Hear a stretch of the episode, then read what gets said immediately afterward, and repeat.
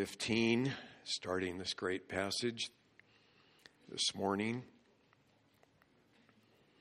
There'll be uh, it'll be on the screen as well. There are outlines in your bulletin you can follow along with. There are printed messages at both exits. Feel free to grab one either now or later, and uh, the messages are online as well. Very familiar passage to most believers, but one that we can never really plumb the depths of. Jesus speaking to the 11 disciples in the upper room just before he goes out to be betrayed tells them, I am the true vine, my Father is the vine dresser. Every branch in me that does not bear fruit, he takes away. And every branch that bears fruit, he prunes it so that it may bear more fruit. You are already clean because of the word which I have spoken to you. Abide in me, and I in you. As the branch cannot bear fruit of itself unless it abides in the vine, so neither can you unless you abide in me. I am the vine, you are the branches. He who abides in me, and I in him, he bears much fruit. For apart from me, you can do nothing. If anyone does not abide in me, he's thrown away as a branch and dries up, and they gather them, and they cast them into the fire, and they are burned. A while back, someone emailed me a link to a funny uh, video on YouTube where it was in German, but you didn't have to know German to understand it. The gist of it was that a young woman had given her father a new iPad for his birthday, and she asked him how he liked it, and he said, Good. And then in the next scene, she's absolutely horrified to see him chopping his vegetables on it as a cutting board. And he brings it over and scrapes his vegetables into the pot and then rinses it off under the faucet and sticks it in the dishwasher. And then a funny caption at the end informs us that no real iPads were harmed in the filming of this episode. Well, it's funny on a video, but it's not so funny in real life when something costly is not being used according to its intended purpose. Uh, it's even worse when something costly is being used contrary to its intended purpose. Maybe some of you, like us, have visited the little town of Buena Vista, Colorado. They pronounce it some horrible Texas pronunciation up there. Buini, Buini, I don't know. Buny, Buny, that's how they say it. Anyway, it's, it's Buena Vista. But there's an old church, and it's now being used as a museum and visitor center. And it's sad because you think, you know, at one time the praises of God went forth from this place and the word of God was preached, and now it's just totally being used for a secular purpose. Um, and so when something isn't used according to its purpose, it's sad. But really, the saddest of all is when somebody who has been redeemed by the blood of Jesus is not fulfilling the purpose for which he redeemed them. People, Christian people, sadly, some drift through life just like unredeemed people do. It seems like their goal in life is collect as much stuff as they can before they die. And other than going to church on Sunday, there's not a whole lot of discernible difference between them and the neighbor next door. And they have lost sight of the purpose for which God saved them. Uh, in our text, Jesus gives the disciples this extended allegory, and it reveals God's purpose in saving them, and that is, He wants them to bear much fruit. Uh, Jesus pictures himself here as the true vine. His father's the vine dresser, the disciples are the branches. And as you know, when a man plants a vineyard, he plants it for a different reason than, say, if we plant a flower garden. You plant a flower garden so you can enjoy some pretty flowers in the summer, maybe, but when you plant a vineyard, your object is you want grapes. You want that crop. And if you plant it and all it does is bear some pretty flowers and some nice leaves, you're going, you know what? I failed in my purpose here. My purpose was that we could enjoy some good grapes off of this grapevine. And Jesus here is pointing out in John 15, 1 through 6, that his true followers abide in him as branches in the true vine, and so they bear much fruit. Now, taking the whole chapter of John 15, it reflects the three priorities that we emphasize here that are priorities for our church and they are individually priorities for every believer. Our number one priority is Godward. And so the first 11 verses of John 15 focus on our relationship to Jesus Christ. Our second priority is that we would love one another, uh, the second great commandment, and verses 12 through 17 focus on that. And then our third prior- priority is that we would proclaim the good news of Christ to uh, those who do not know the Savior, and that's the focus of verses 18 to 27. So we're going to look through the forest part of it, but I wanted you to see the the overview of where we're going with it. Um, in our text, though, the point is that Jesus as the vine and we as the branches, the point is that we would abide in him, and so our lives would bear much fruit for him. And so we need to understand the different parts of this analogy so that we can fulfill our God given purpose. The first part of the analogy is that Jesus says he is the true vine and his Father is the vine dresser in verse 1. I am the true vine, and my Father is the vine dresser. Now, this is the seventh and final I am statement of Jesus in the Gospel of John. Uh, you can track them through. I put the verses in the notes there. Jesus says, I am the bread of life. I am the light of the world. He says, I am the door of the sheep. I am the good shepherd. I am the resurrection and the life. I am the way, the truth, and the life. And now here, I am the true vine. But you have to ask, well, why would Jesus come up with an analogy of being the true vine? I, I mean, what, what, where's this coming from? And how would the disciples have figured that out. I mean, what would they have thought when they when Jesus said, "I am the true vine"? Would they have thought that's a weird analogy, or would they have gotten it? I think they got it because in the Old Testament, Israel is often referred to as God's vine that he planted. In fact, it became a national symbol. It was on many of their coins. And over the entrance to the temple, there was a golden vine, a sculpture of a golden vine up there representing Israel. Uh, in Isaiah chapter 1 through uh, 5, verses 1 through 7, for example, the prophet says that God planted a vine and he expected to find good grapes at the harvest time, but instead it only produced worthless grapes. And as a result, God threatens to destroy that vine because it did not fulfill his intended purpose. You have a similar analogy in Psalm 80, where God removed a vine from Egypt. He planted that vine for a while. It seemed to do okay and bear some fruit, but now the vine was being ravaged. The, the hedges that um, protected it were broken down. The wild beasts were ravaging the vineyard, and the psalmist calls out for God again to come and tend for his vineyard so that it will be fruitful.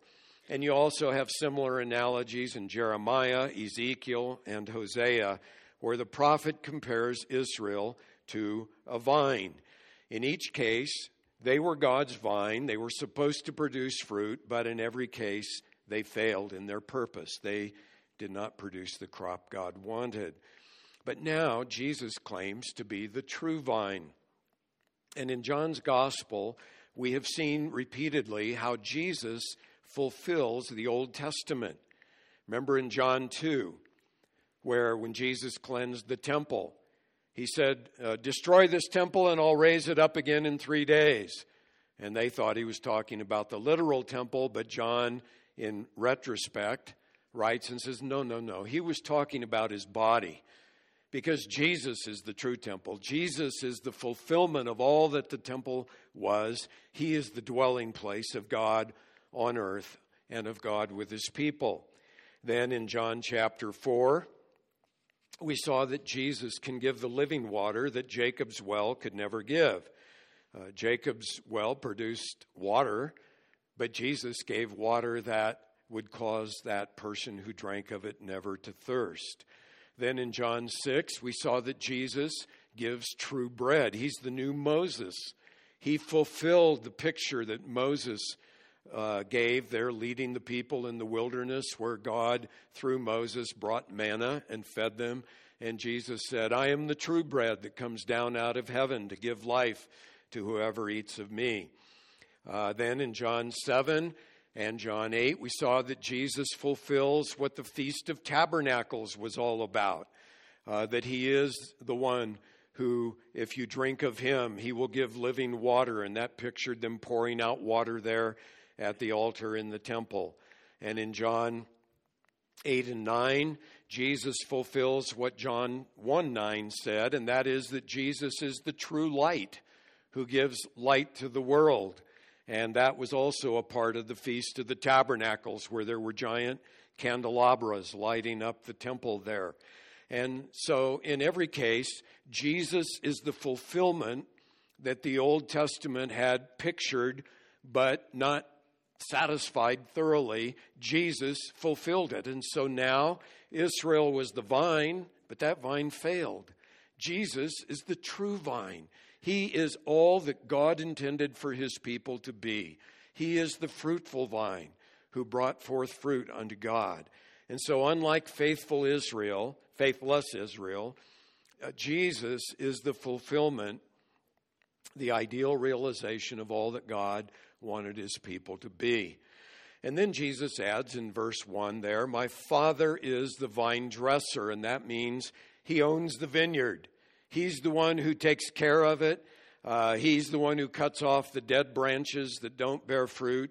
He's the one that prunes the fruit bearing branches so that they will bear more fruit. But he is in control of the whole process. And as the owner of the vineyard, the Father expects fruit from his vine. And so he's going to do what's necessary for it to bear fruit. That's the first part of the analogy. Then Christ makes it clear that his purpose for all the branches in him is that we bear much fruit. And bearing fruit is obviously the main theme of this analogy. We see it negatively and positively in verse 2 where Jesus says, Every branch in me that does not bear fruit, he takes away. And every branch that bears fruit, he prunes it so that it may bear more fruit. And then Jesus mentions bearing fruit again two times in verse 4, once again in verse 5, again in verse 8, and then two times more down in verse 16. So clearly, bearing fruit is the point of the vine and he wants the vine to um, fulfill its purpose. So we need to understand then, to understand the allegory, what does Jesus mean by fruit? Well, I believe that to bear fruit is to see God produce Christ likeness in you. Um, the word is used widely in the New Testament, fruit, but in this context, it especially refers to whatever the life of the vine, Christ, produces in the branch. So it is Christ likeness coming through the branch. And that includes obedience to Christ's commandments, which we'll see is a major theme in John 15, especially the command to love one another. That's down in verse 12. Uh, it extends in the New Testament to all godly behavior is referred to as fruit. Any conduct like repentance or conduct that is pleasing to God is referred to as fruit. Um, Jesus' peace and joy that he gives, we've seen those in recent weeks in our study, those are fruit. And since love, peace, and joy are the first three fruits of the Spirit, it follows that all of the other fruits of the Spirit, which include patience, kindness, goodness, faithfulness, gentleness, and self control, all of those are referred to as fruit in the New Testament. One other use of the word in John's gospel is seeing people come to faith in Christ. We saw that back in chapter 4, uh, where the Samaritans responded to Jesus' witness, and he said that he was already bearing fruit uh, for eternal life. And fruit also refers to helping people grow in Christ as you come alongside them and disciple them and so on. And so, to sum it all up, you could say that fruit in the New Testament ref- refers to Christ like character, Christ like conduct, and Christ like converts. Now, obviously, it takes time for fruit to grow. And so, if you see that list and you go, oh boy, you know, I'm not there yet, well, it takes time. But the question is are you in process? Are you growing in these areas? Um, you should be growing a habit of obedience to Jesus Christ. That should be part of God's fruit in your life. Uh, you should see the fruit of the Spirit that are up on the screen there. Uh, you should see those increasing in your life. And by the way, your family should see them increasing in your life. They're the good mirror, aren't they, of, you know, am I growing in these things or not? We can fool ourselves, but usually our family can tell. Uh, you should be hungering and thirsting after righteousness more and more and hating your sin more. You should be looking and praying for opportunities to tell other people the greatest news in the world that Christ died for sinners and that they can receive eternal life as a free gift by believing in Jesus Christ. Um, and so, if, if you're not seeing those qualities growing in your life, you need to stop and do a check. Say, what, what's wrong? You know, somehow growth is being inhibited. And as, as you know, when you have children, if they aren't growing normally, you go, something's wrong here. You know, we need to get the child checked. And we all have those little growth charts on our door when our kids are little, and we mark them. And the next time, hey, look, you know, you grew two inches. And I know it's harder as we get older to see that growth, but there ought to be progress in our Christian life. Now, also, let me point out our fruit is going to vary both in the amount of fruit we bear and in the kind we bear because God has sovereignly given us all different spiritual gifts, and that's fine. I mean, that's His purpose, is to gift us all as different members of the body. But you'll remember the parable of the sower, where, in my understanding of that parable, the only soil that represents born again people is that that bore fruit. But it didn't all bear the same amount, did it? Some was a hundredfold, some was 60, some was 30. And the 30 didn't get chewed out because they only bore 30. Uh, God purposed that they would bear 30, and they did it. And so we all are going to vary in the amount, and it's you kind of get on thin ice sometimes if you compare yourself, you know. Well, preachers do this all the time. Boy, I'm not having the impact that John MacArthur does, or you know, that Billy Graham did or whatever. Well, God gives different amounts to different people. And your fruit will vary in kind. Spiritual gifts differ. Peter divides them up into serving gifts and speaking gifts. and obviously, those are going to look different in the way they come out, the way they're manifested. But determining what your spiritual gift is helps you to know where you should focus your efforts. Because if you're gifted in one way and serving in another, it's going to jar you. You're not going to get the benefit out of your ministry that God intends for you to have. But the point is, every Christian is given a gift. Every Christian is to use that gift in some way to serve the Lord. And so he wants you to figure that out. You know, what, how has God wired me? And I would say it depends on what do you like doing? God isn't going to make you do something you hate. What do you enjoy doing? And what do you see fruit when you do it? People come up and say, Wow, thanks. That really ministered to me. And go for it, do it. So the overall point is, is clear and it's important, and that is God saved you and me that we would bear fruit. And if you're not bearing fruit, you better do a check and say, what's going on here? Why am I not bearing fruit? It'd be like if you have a car and it doesn't drive. Well, that's the purpose of a car.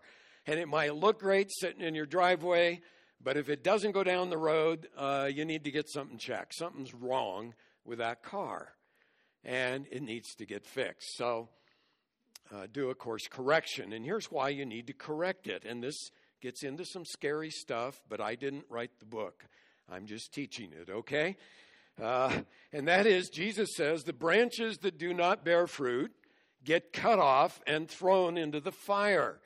And there are two verses here that teach this. Verse 2 Every branch in me that does not bear fruit, he takes away.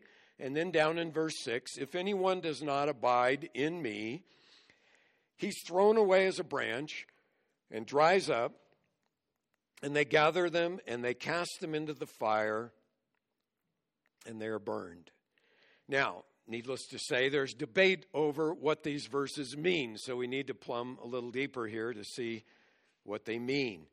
Some understand verse 2 to teach that Christians can lose their salvation. I hope that most of you have been sitting under my ministry long enough that I don't have to deal with that very long here. Uh, there are so many verses contrary to that in the New Testament and it is important when you interpret the Bible to interpret the, the cloudy or the difficult verses in light of the clear. And there are just repeated verses that show, I mean, eternal life by its very word. How long does it last? Eternally.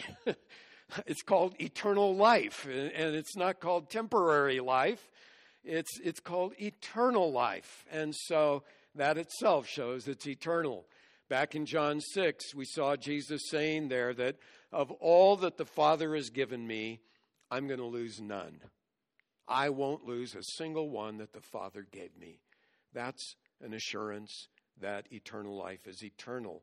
And then Jesus stated in John 10, 28 and 29, speaking of his sheep, he said, I give eternal life to them, and they will never perish and no one will snatch them out of my hand. My Father, who has given them to me, is greater than all, and no one is able to snatch them out of the Father's hand. And then there are other verses, uh, whole passages like Romans 8 and other verses throughout the New Testament that say the same thing. Now, I know there's the scary warning passages. I had an email yesterday from a man up in Canada who had read some of my sermons online, and he was afraid he had committed the unpardonable sin and they couldn't be forgiven. And took about eight emails back and forth before I was able to show him, you know, if you've trusted Christ and repented of your sin, then God promises He's not going to let you go.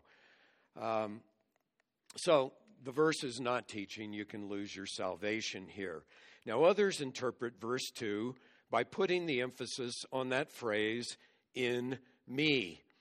Uh, in me. And they understand Jesus here to be referring to true believers that are really in Christ.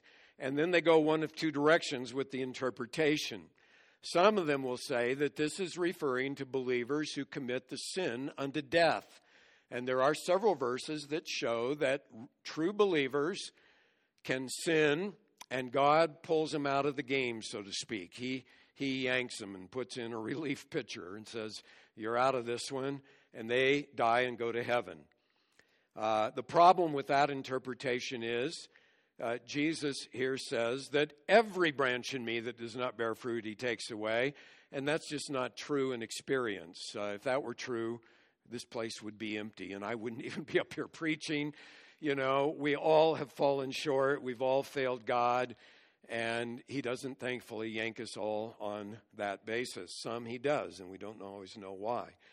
Uh, the other way people go with it, who believe it refers to Christians, is that the verb that is in my version translated, and in most versions translated takes away, can mean lift up in some context. And so they say it's a picture of the vine dresser coming by, and here's a branch drooping in the mud, and he puts a little prop under it to get it up out of the mud and into the daylight so that it will bear fruit. Um, and uh, I used to hold to that view. James Boice argues for it in his uh, commentary, as does A.W. Pink. But now, in light of verse 6 and the vast majority of other commentators, I believe that uh, that's not what Jesus meant. Although, if you hold to that view, you have some good company. Um, I think that in the allegory, there are two types of branches. And Jesus often paints black and white pictures in his parables and in his statements. Here, you have those that don't bear fruit, and you have those that bear fruit. And if you're in the first category, Jesus wants you to jump into the second category. Uh, there's no kind of in between category here. And those that do not bear fruit are not fulfilling their purpose and they're dead wood. And so they get cut off and thrown in the fire. And I think they represent those who profess to believe in Christ, but there's no evidence of it in their lives. You just you look and you look and you go, man, he sure doesn't look like a Christian. You know, I mean, if it quacks like a duck and walks like a duck and flies like a duck, it's a duck. And Jesus said, You'll know them by their fruit. Well, there's no fruit. And I think in the context, it refers to Judas Iscariot. He professed to follow Christ, he went out preaching in the name of Christ, but in the end run, his God was greed. And we see that when he goes off and betrays Jesus for 30 pieces of silver. Now, in support of that interpretation is verse 3. Jesus tells the eleven, You are already clean because of the word which I've spoken to you. And if you've been here for a few weeks, you're going, Ah, that rings a bell. Back in chapter 13 and verse 10, at the foot washing, Jesus told Peter, when Peter didn't want to have his feet washed, he said, You're all clean, but not all of you. I mean, you're clean, but not all of you. And then John goes on and says, He was referring to Judas, the son of Iscariot, who was going to betray him. Judas was unclean. Judas was the unfruitful branch who was taken away, whose final end was to be cast into the fire of hell. But then you still ask, well, then what about that phrase, in me? Doesn't that refer to a true Christian? Well, Technically, if you're in the Apostle Paul's writings in the epistles, yes. But this is an analogy or an allegory. And in Jesus' parables and analogies, you can't make every detail fit something just, you know, tit for tat as far as lining it up with Paul's writings. And so I think it's the overall point that matters here. Back in Matthew chapter 3, John the Baptist is preaching to the Pharisees and the Pharisees thought, we're children of Abraham. Because we're Jews, we're good to go. We'll get into the kingdom. And John warns them there and says, if your life doesn't bear fruit, then the fruit of repentance, then you're not going to get in God's kingdom. And in Matthew 3:10 he tells them, therefore, every tree that does not bear good fruit is cut down and thrown into the fire. I, believe that that is a background for this verse. And then also, you'll remember Romans 11, where Paul compares Israel to an olive tree. And he says there that some of the branches were broken off because of unbelief, and the Gentiles get grafted in. Well, again, the Jewish branches thought we have a sure place in God's kingdom because we're Jews. And Paul is saying, no, if you reject Jesus, your Messiah, you're broken off, you're cut off from Israel, and your Jewish religion is no good. And so it's only those who truly believe in Christ who are saved. And since in the analogy, Jesus is the true vine, he's the true Israel, the branches that are broken off represent religious people who have no, they make a profession, but they have no fruit.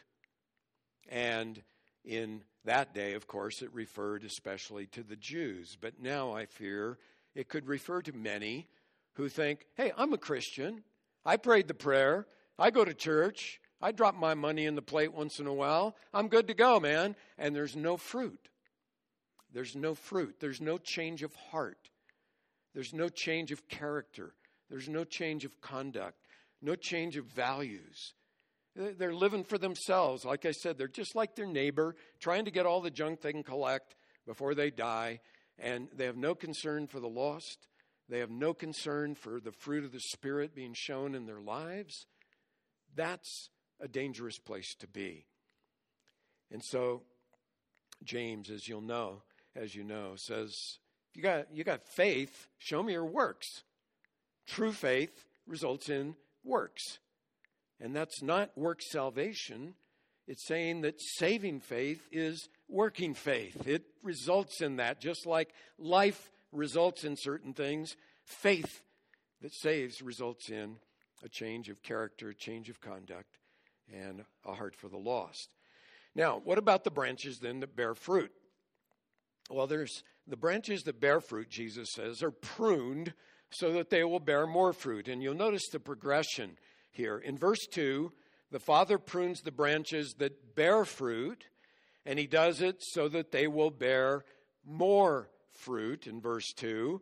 And then you get down to verse 5, and the branches that abide in Christ bear much fruit. And that, of course, looks at the process. A branch doesn't go from no fruit to some fruit to much fruit uh, in, in just overnight. It takes time.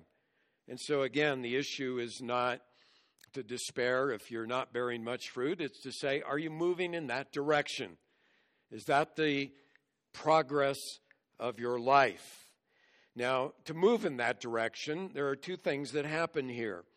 Jesus cleans you with his word, and the vine dresser, who is the Father, prunes your life.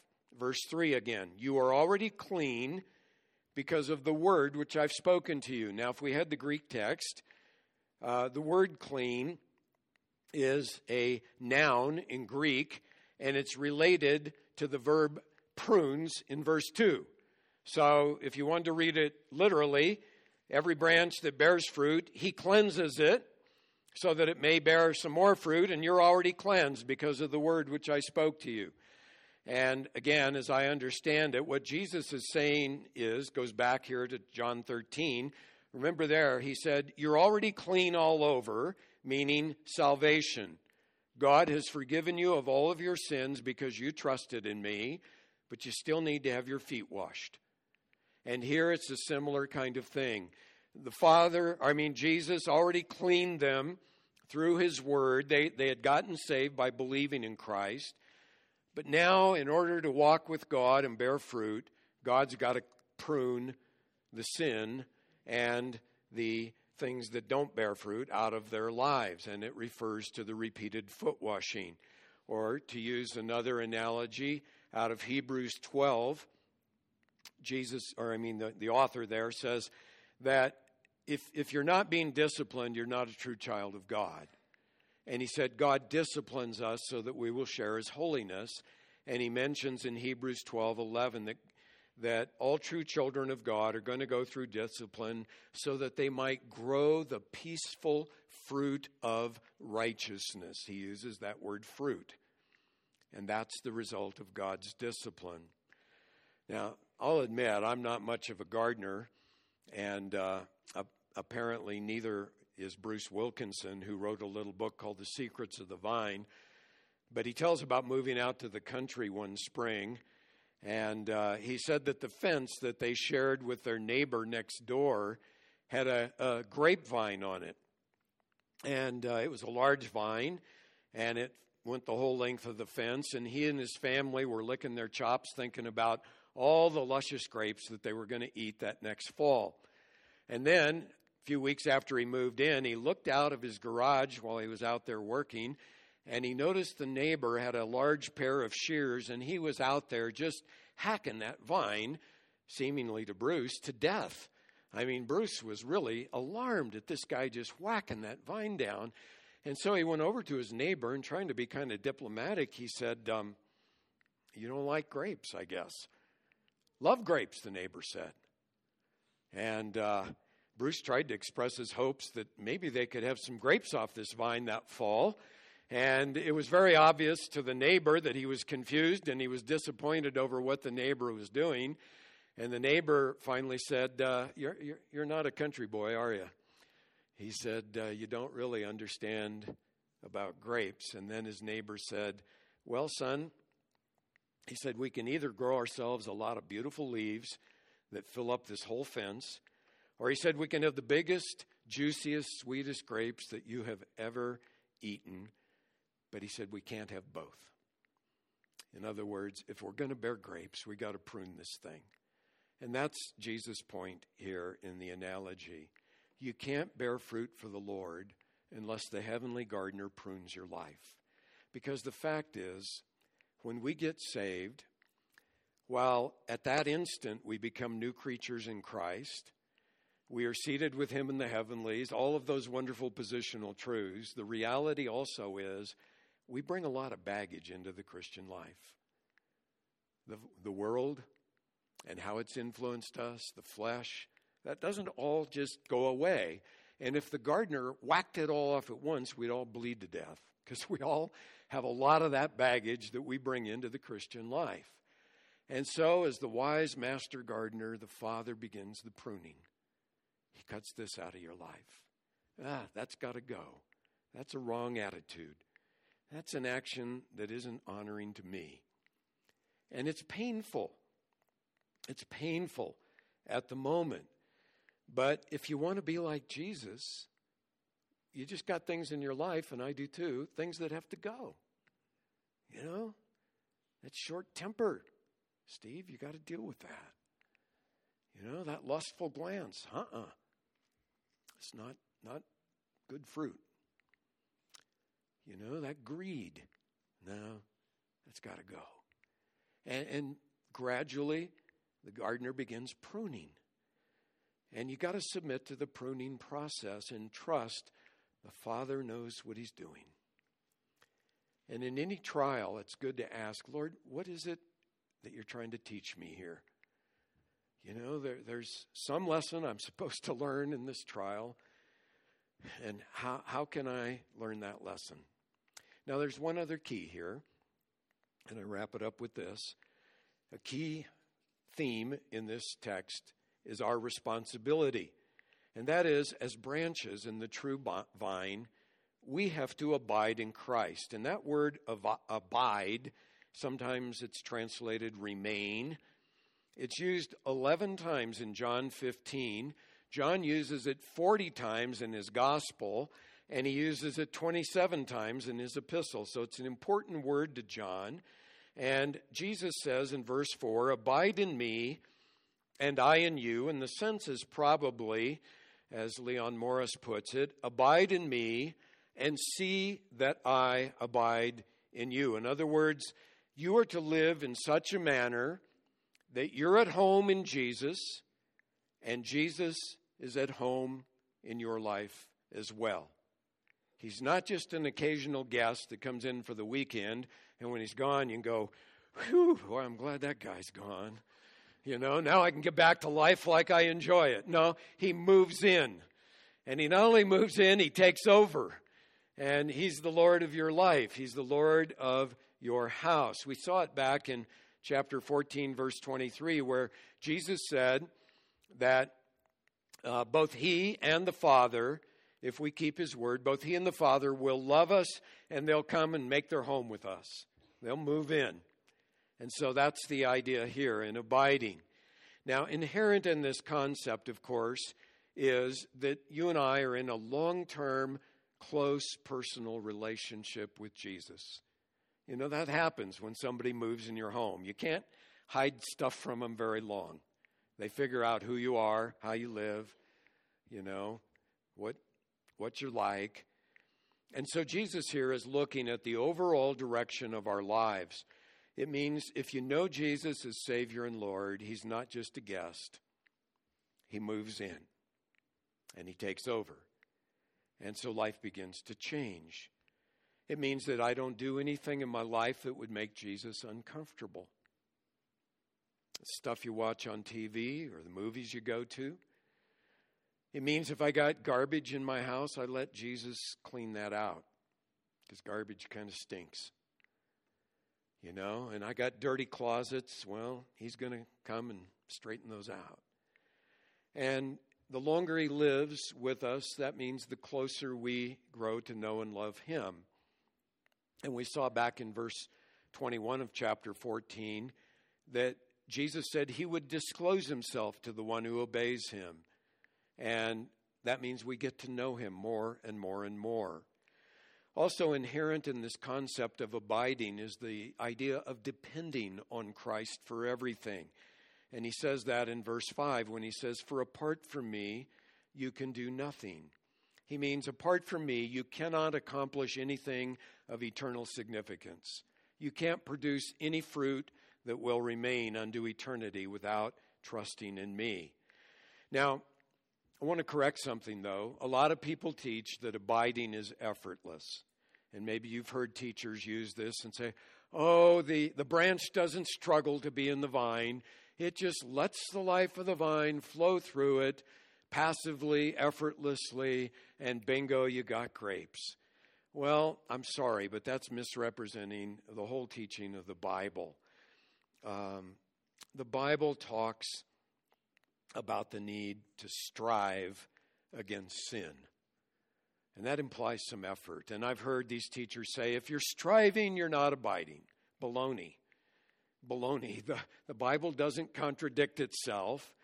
And as you know, uh, the Apostle Paul, he said in Colossians 1.29 that he labored and strived for Christ.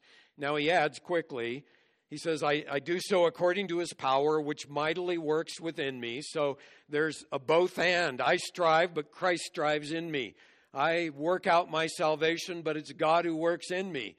Uh, both are true, and there's no contradiction there. But you know, the Apostle Paul pictured the Christian life as a battle, put on the full armor of God. Uh, he pictured it as a fight at the end of his life. He said, I, I've fought the good fight. He pictured it as an athletic contest. I run, but not in such a way that I won't win. I beat my body, and you know that in 1 Corinthians 9. All of that implies effort. And so the passive, oh, let go and let God, is just out of balance. Yes, we are to trust God, but then we're to work. And we are to work and we are to trust. And uh, both are true.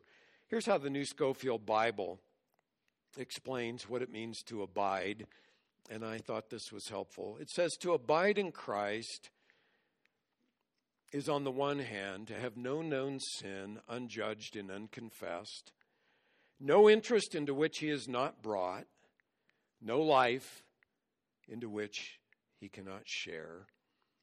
On the other hand, the abiding one takes all burdens to him and draws all wisdom, life, and strength from him.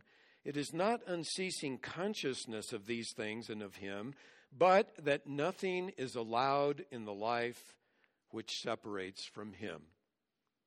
That's helpful. You don't allow anything in your life that's going to separate you from that fellowship with Christ. And so, our Lord's words here should ask all of us, lead all of us to ask ourselves these questions Am I bearing fruit for God's kingdom? And secondly, am I joyfully submitting? And I put that word joyfully in there deliberately joyfully submitting to God's pruning in my life. And then, thirdly, am I daily abiding in Christ? Am I making Christ at home in my heart? And that's the purpose for which He saved you. Don't be satisfied with anything less than that.